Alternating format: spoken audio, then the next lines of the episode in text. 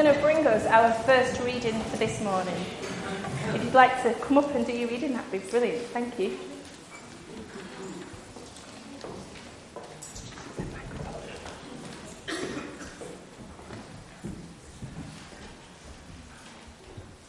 Rise up, O God, and scatter your enemies. Let those who hate God run for their lives. Blow them away like smoke. Melt them like wax in a fire. Let the wicked perish in the presence of God. But let the godly rejoice. Let them be glad in God's presence. Let them be filled with joy. Sing praises to God and to his name. Sing loud praises to him who rides the clouds. His name is the Lord. Rejoice in his presence.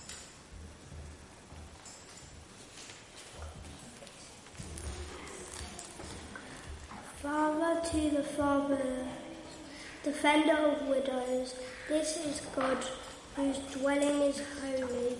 God places the lonely in families.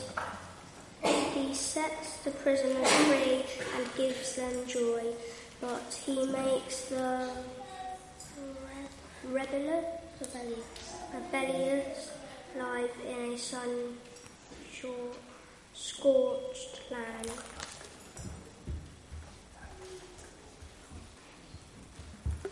O God, when you led your people out from Egypt, when you marched through the dry wasteland, the earth trembled and the heaven poured down rain before you, the God of Sinai, before God of Aaron, but you sent abundant rain, O God to refresh the weary land. There your people finally settled, and with a bountiful harvest, O God, you provide for your needy people. The world gives the world, and a great army brings the good news. Enemy kings and their armies flee, while the women of Israel divide the plunder.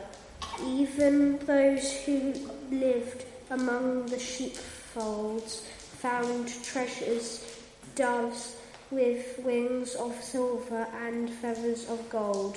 The Almighty scattered the enemy kings like a blowing snowstorm of Mount Zalmon.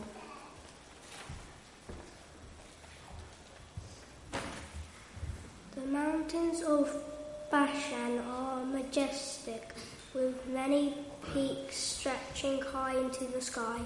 Why do you look with envy, O rugged mountains, at Mount Zion, where God has chosen to live, where the Lord Himself will live forever?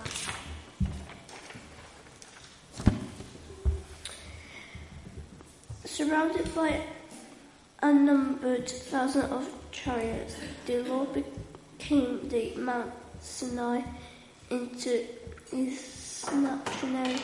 When you ascend to the heights, you led a crowd to captives, you read gifts from the people, even those from those who rebelled against you. Now the Lord, Lord God will give among us there.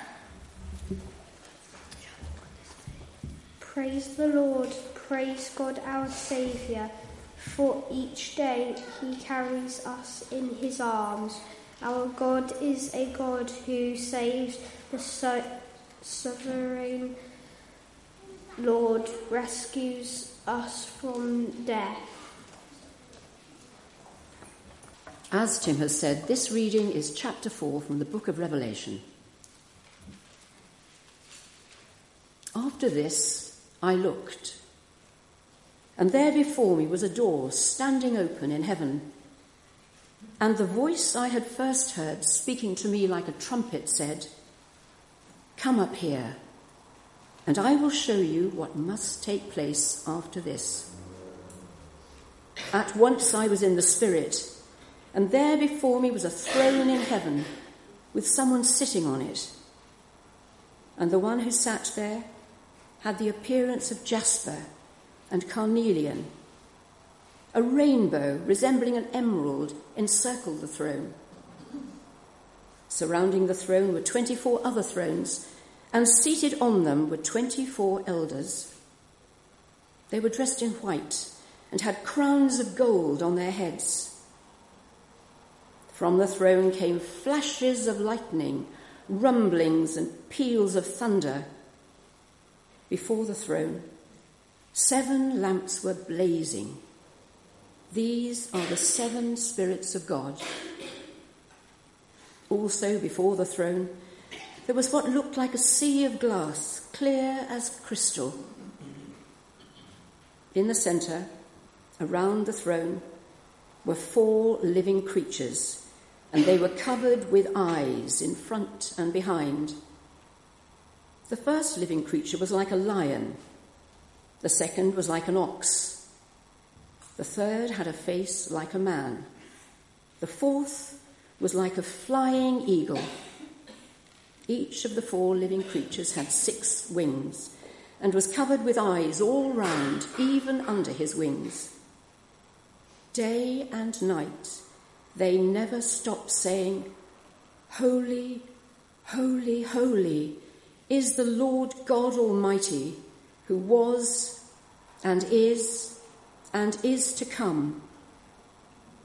Whenever the living creatures give glory, honour, and thanks, to him who sits on the throne and who lives for ever and ever, the 24 elders fall down before him who sits on the throne and worship him who lives for ever and ever. They lay their crowns before the throne and say, You are worthy, our Lord and God, to receive glory and honour and power, for you created all things and by your will they were created and have their being. I'm told that in May this year, NASA increased the number of planets they know exist outside our solar system. Using the Kepler telescope, they apparently found 1,280 new planets, increasing the number they definitely know are out there to 2,325. And if you think that doesn't sound very many, you'd be absolutely correct. Those are the ones apparently that they have definitely and specifically identified. But current thinking seems to be that planets tend to cluster around stars. And so there's a strong probability that every single star in the sky has at least one planet next to it or orbiting it. That means in the corner of our universe alone, there are billions of planets and worlds out there. And beyond our galaxy, there are billions more. The number is simply unquantifiable. And how many of them sustain life? As far as we know, we are still the only one out of countless billions. So, this harvest, it's worth reminding ourselves that we need to take very good care of this planet. Because as far as we know, it is completely irreplaceable. This one goes, that's it. So, why in a universe that is vast does this planet exist at all? John in Revelation gives us a deceptively simple answer. The 24 elders in his vision, they're in heaven worshipping God. Those elders who most likely represent the 12 patriarchs of Israel from the Old Testament and the 12 apostles in the New, they simply say, Our Lord and God is worthy to receive glory and honour and power because he created all things. By his will they were created and have their being. In short, we are here on this life sustaining planet simply because God wanted to make us. You don't need to believe in God to be amazed and dumbfounded by the wonders of the world in which we live. Whether you examine it through a microscope in the minutest detail, or whether you try and capture the amazing wonders of the universe with a powerful telescope, there is no denying that what you see, from the subatomic particle to the space out there, it is breathtakingly beautiful and extremely intricate. There are those who wonder with some degree of justification whether a universe as finely tuned, as complex as this one could ever have developed purely by chance.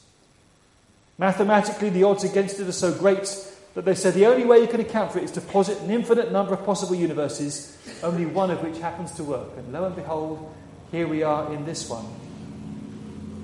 Or you could say, maybe, just maybe, there's a creator's mind behind it. I'm inclined to favour the latter option, and not just because I'm a Baptist minister. For me, what swings it is the gratuitous beauty we see in our world and in space. Ours doesn't look to me like a purely functional planet, which is what you might expect if everything did what it did just in order to survive.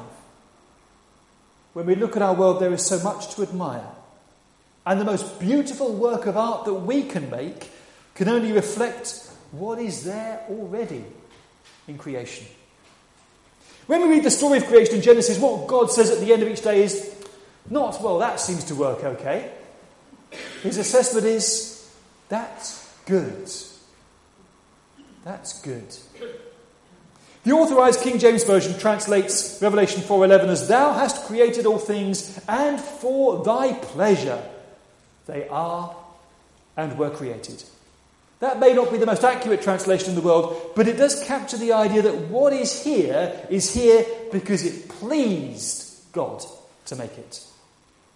Why did God decide to make a habitable, habitable planet and put us on it? Because it was His good pleasure to do so. And when we find delight in this world, we show that we are made in His image because we share his capacity to recognize and appreciate the splendor of the universe. Another advantage the authorized version has, at least over the NIV in its translation of Revelation 4:11, is that it captures the strange order in which John talks about how the world exists by the will of God. By thy pleasure they are and were created. The NIV opts for a more logical order. By your will they were created and have their being.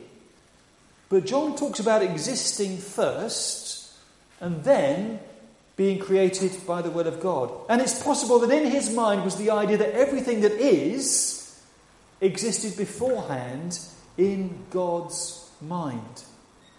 That's what they thought at Qumran, the place where the Dead Sea Scrolls were written. The community rule says, From the God of knowledge stems all there is and all there shall be. Before they existed, he established their entire design. And when they have come into being at their appointed time, they will execute all their works according to his glorious design. In other words, God's pleasure in creation never takes the form of a, well, I never expected that.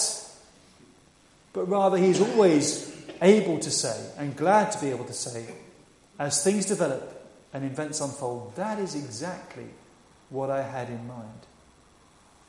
And somewhere along the vast scale of size, infinitely bigger than some atomic particles and infinitely smaller than the uncharted scale of the universe, come people, you and I, made in God's image. We have the privilege of knowing and recognizing God as our Creator. Psalm 148 summons the whole of creation to praise the Lord. Praise the Lord from the earth, you great sea creatures, all ocean depths, lightning and hail, snow and clouds, stormy winds that do his bidding, you mountains and all hills, fruit trees and all cedars, wild animals and all cattle, small creatures and flying birds, and then us, kings of the earth, all nations, you princes, all rulers on earth, young men and maidens, old men and children, let them praise the name of the Lord. For his name alone is exalted, his splendour is above the earth and the heavens. Everything God has made, worshipping the one who made it.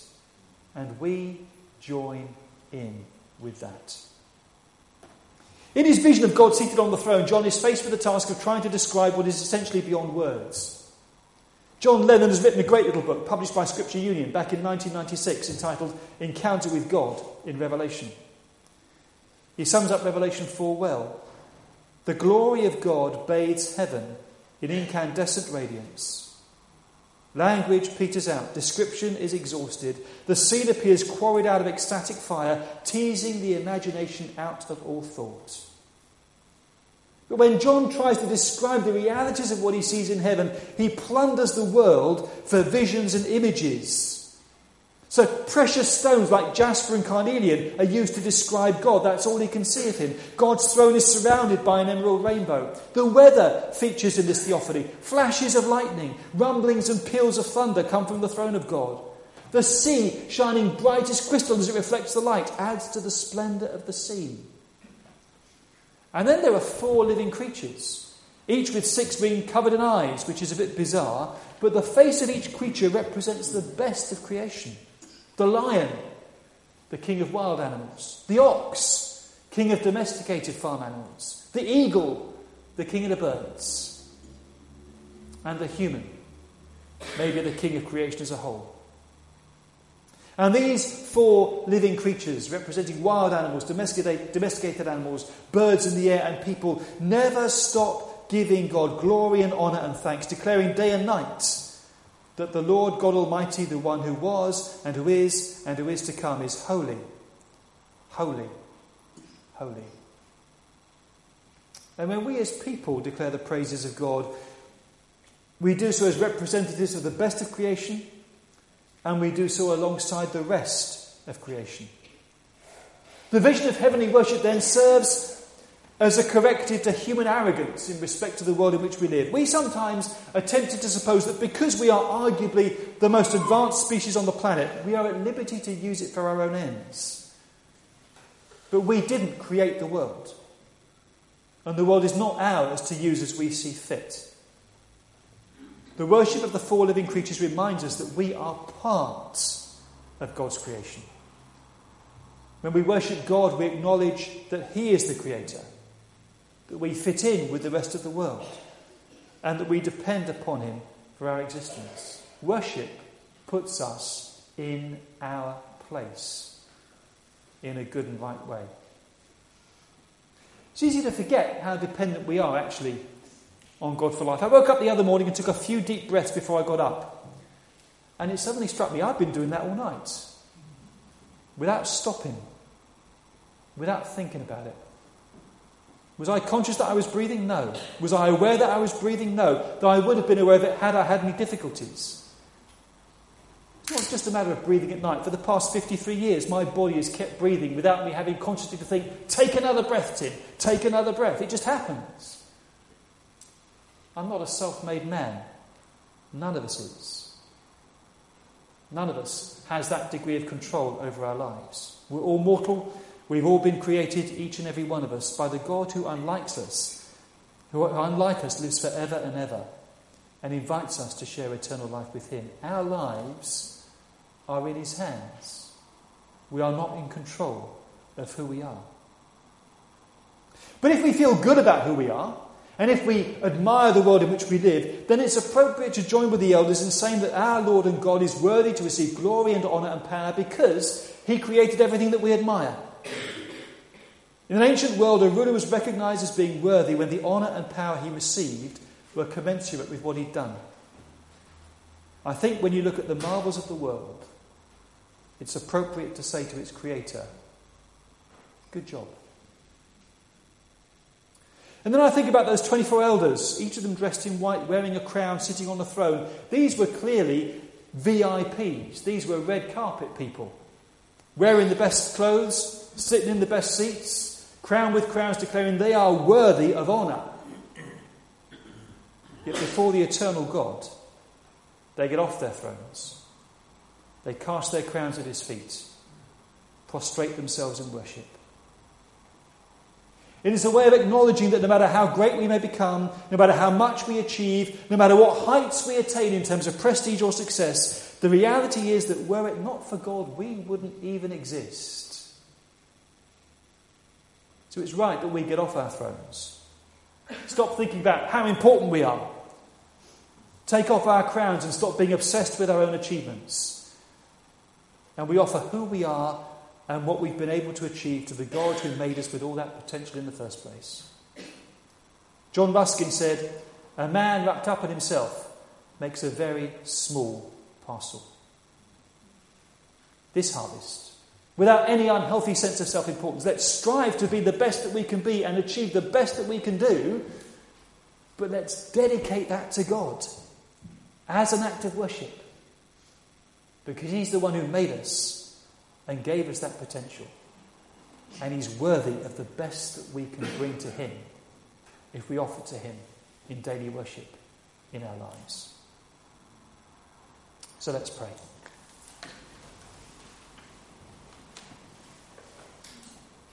Lord, we live in an amazing world,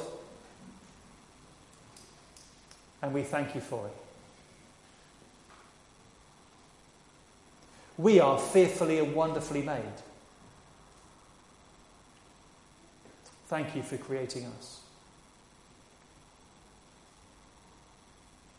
Thank you for the potential that you've given to each of us.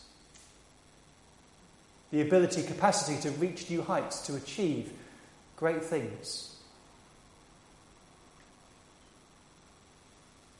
Enable us to do all that we are able to do. But deliver us from conceit Deliver us from selfishness, from placing ourselves at the centre of our own universe. Lord, you've made all that is, there is, and you've given us so much.